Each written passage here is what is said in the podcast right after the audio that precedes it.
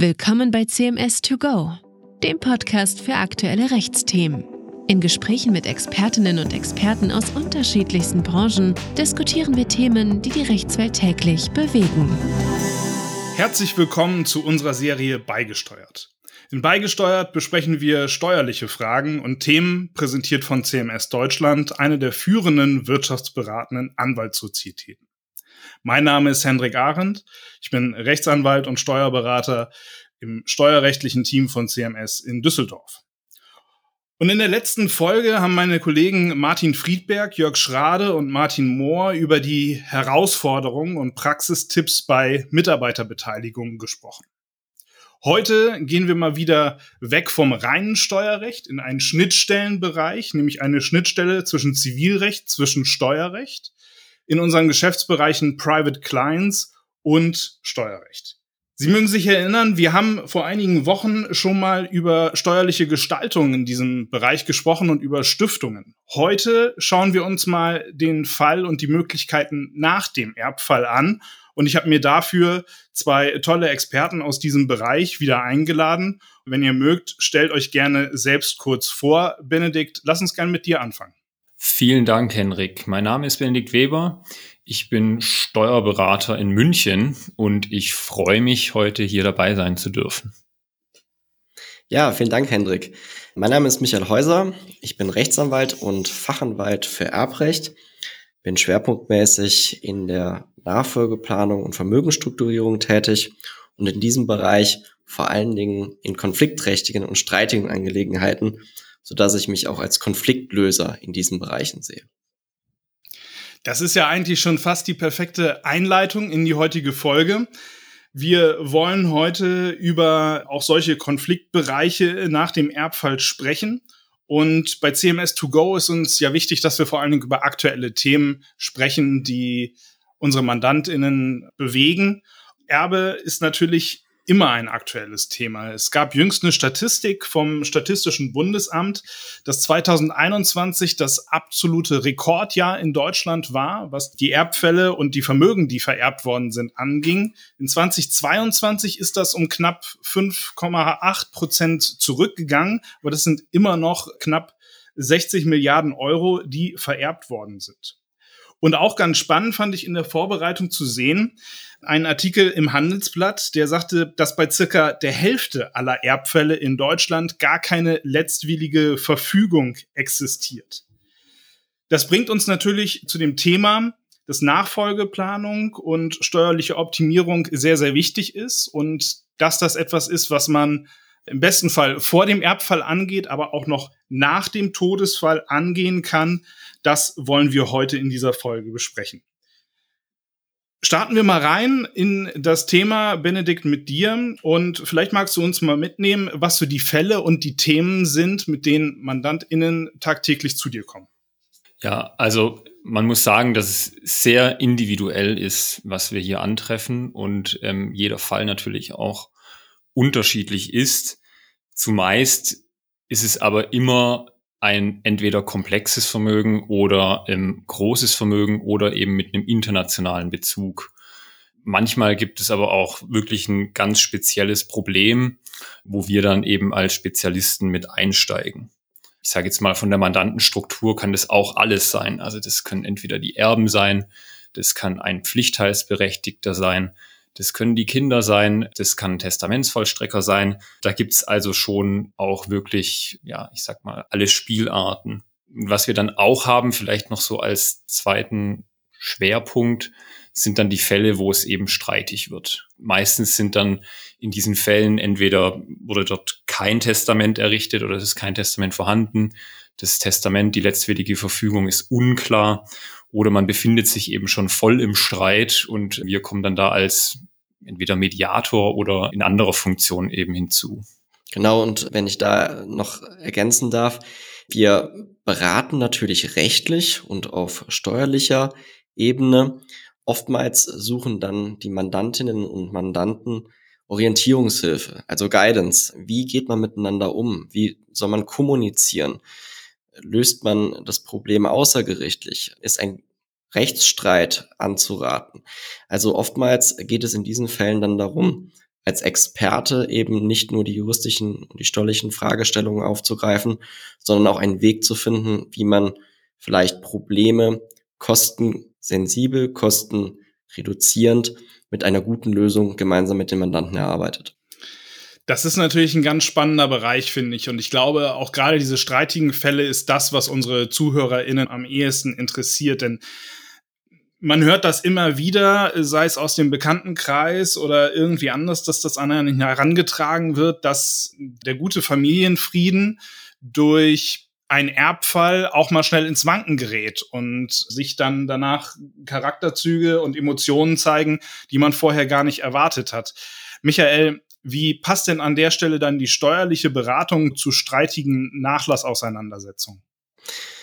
Ja, das ist eine sehr gute Frage. Wenn wir Nachfolgeplanungen uns anschauen, aus der Perspektive nach dem Todesfall, und es gibt zum Beispiel eine letztwillige Verfügung, sei es ein Testament oder ein Erbvertrag, sehen wir oftmals, dass diese darauf ausgerichtet waren, Assets, also das Vermögen zuzuweisen.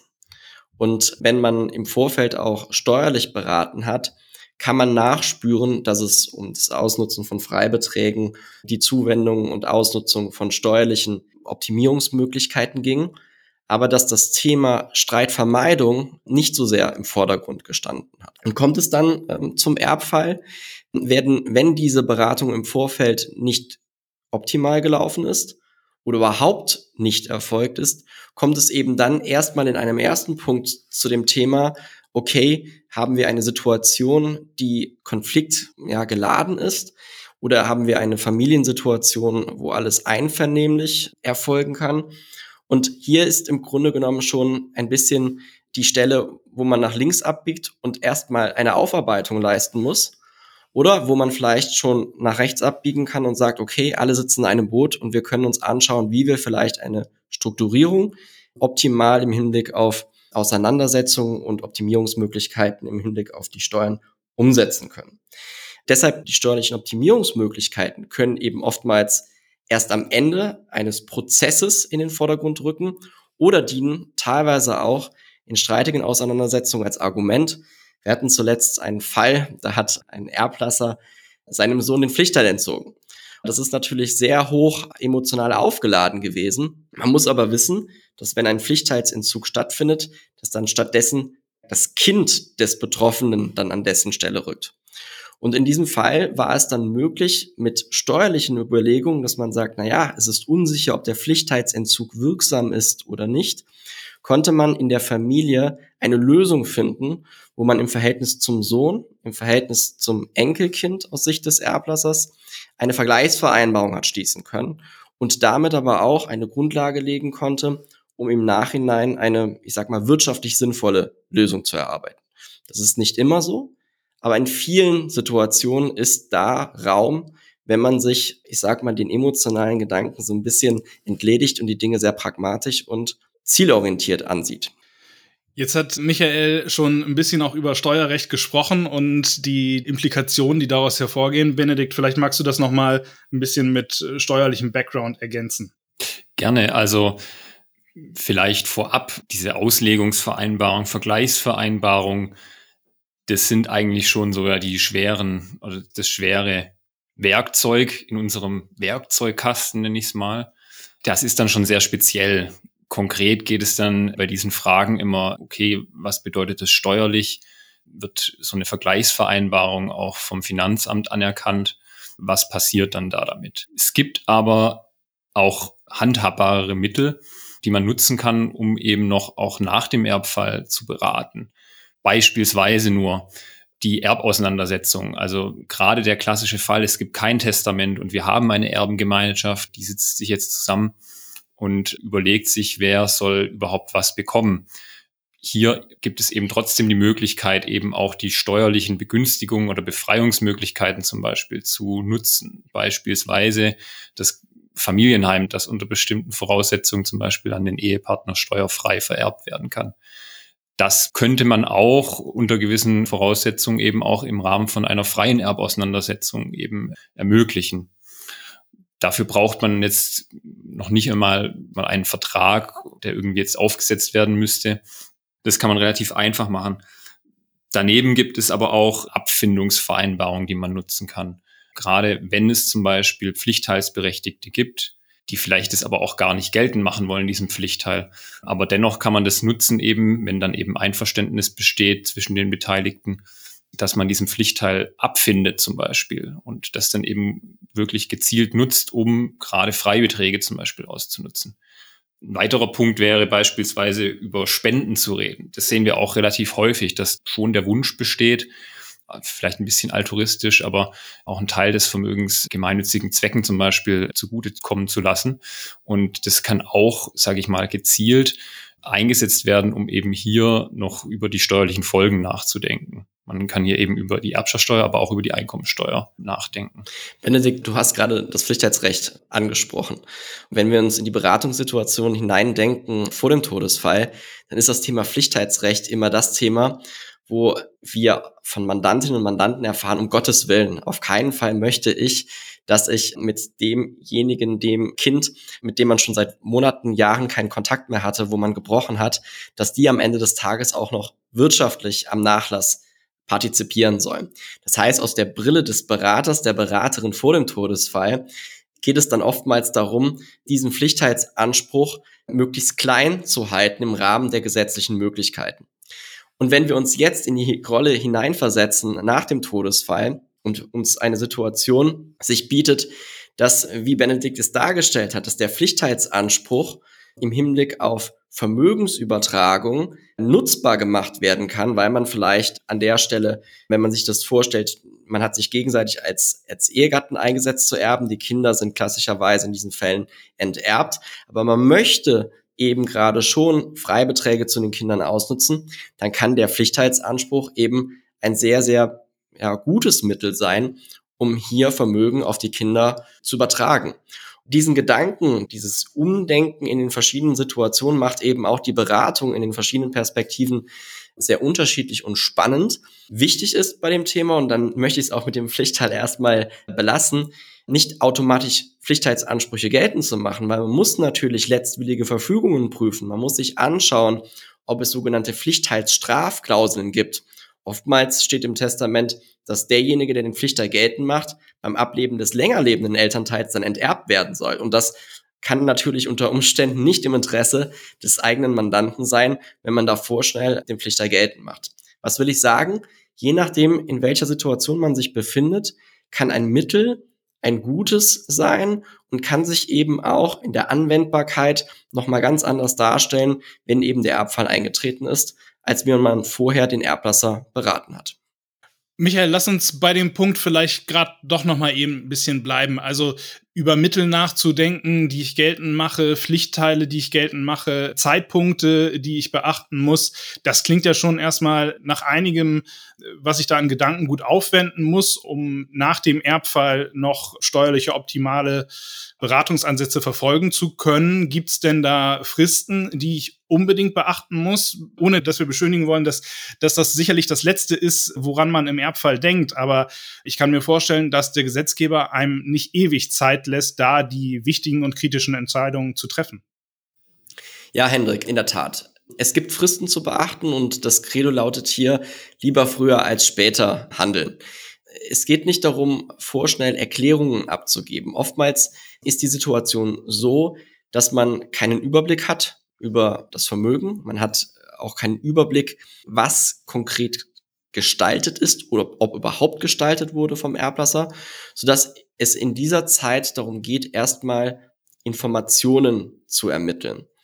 Und in einem zweiten Schritt ist natürlich dann die Frage, was muss ich nach außen hin erklären? Es gibt die Möglichkeiten, eine Erbschaft ausdrücklich anzunehmen.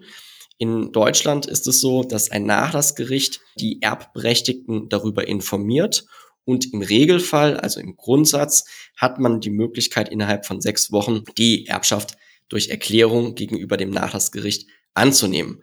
Gibt man keine Erklärung ab, geht das Gericht und auch das Gesetz davon aus, dass die Erbschaft angenommen wird, sodass im Grunde genommen man relativ schnell eine Entscheidung treffen muss, ob man Erbe sein möchte oder nicht. Selbstverständlich gibt es in Einzelfällen Ausnahmen, auch wenn sich zum Beispiel einer der Betroffenen im Ausland befindet, dann kann sich die Frist auf sechs Monate verlängern, etc. Es kommen neue letztwillige Verfügungen auf. Das ist erstmal der Grundfall. Natürlich ist es genauso zu überlegen, wenn man pflichtheitsberechtigt ist, ob man diesen Pflichter geltend macht oder nicht im Hinblick auf die eben schon angesprochenen Pflichtheitsstrafklauseln. In diesem Fall sollte man im ersten Schritt sich den Überblick verschaffen und auf dieser Basis dann eben agieren und nicht vorschnell Erklärungen abgeben oder sich im Rechtsverkehr vielleicht so verhalten, als wäre man Erbe geworden, als hätte man einen Pflichtteil, wäre man hier berechtigt. Da sollte man an dieser Stelle vor vorschnellen Handlungen sich besser zurücknehmen. Benedikt, magst du das kurz gern nochmal aus steuerlicher Sicht ergänzen, ob es da irgendwelche Pflichten gibt, die zu beachten sind? Gerne, also da gibt es natürlich eine ganze Menge.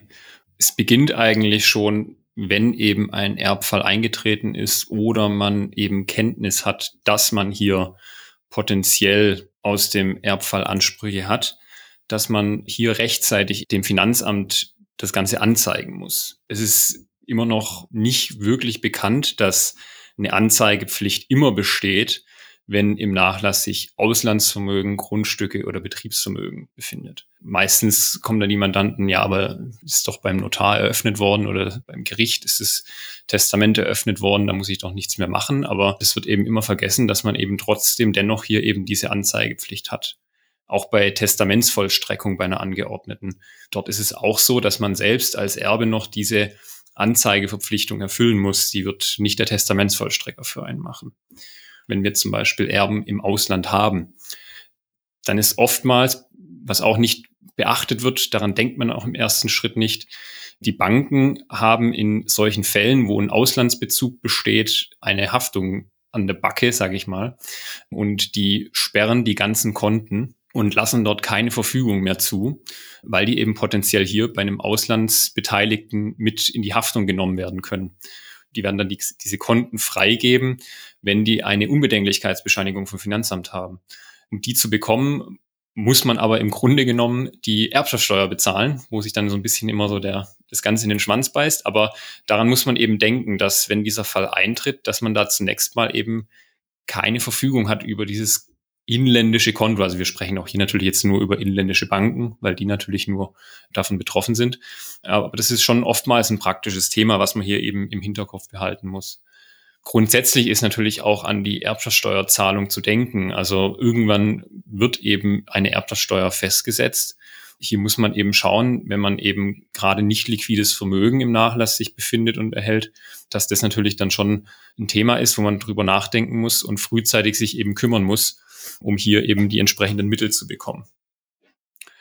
Auch Anträge, zum Beispiel bei vorangegangenen Schenkungen, sind wichtig. Beispielsweise ganz klassisch, was auch so eine gängige Gestaltung ist, ist ja die Übertragung unter Niesbrauch. Zum Beispiel Immobilien, die unter Niesbrauch lebzeitig übertragen werden.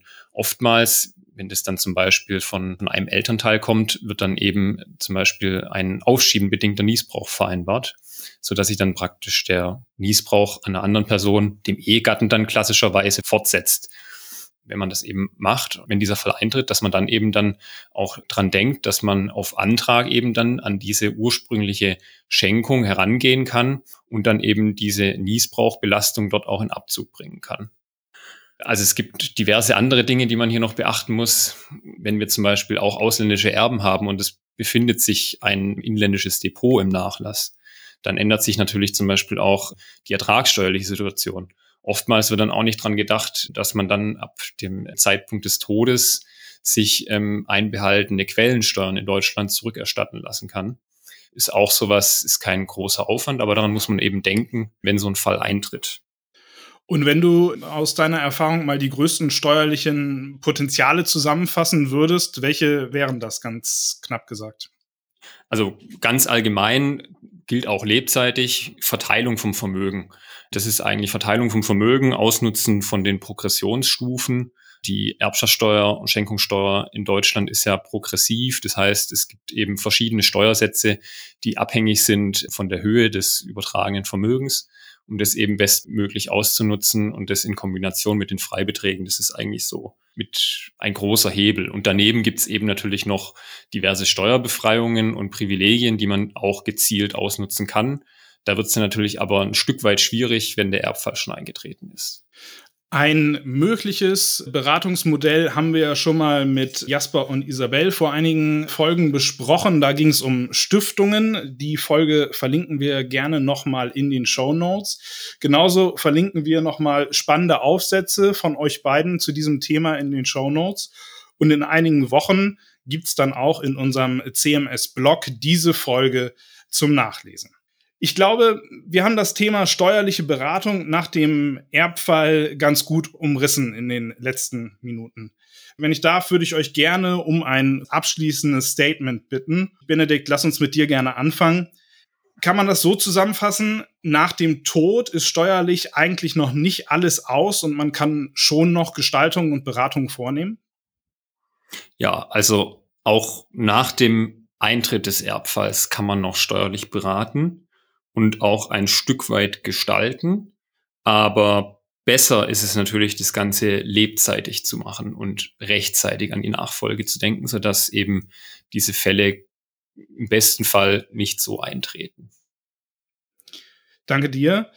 Michael, Erbfälle sind oft sehr emotional und können den bisherigen Familienfrieden gefährden. Muss das immer so sein? Nein, das muss nicht immer so sein. Aber wir sind halt Menschen und es gibt, glaube ich, keinen Rechtsbereich wie dem Erbrecht und dem Familienrecht, wo es so emotional nur sein kann, so dass ich glaube, dass neben einer guten Rechtsberatung und einer guten steuerlichen Beratung viel davon abhängt, wie man miteinander kommuniziert und das eine große Auswirkung auf das Ergebnis haben wird. Vielen Dank für eure Statements und damit sind wir am Ende dieser achten Folge von Beigesteuert. Vielen Dank auch Ihnen fürs Zuhören. Wir sagen Tschüss und bis zum nächsten Mal bei CMS 2 Go.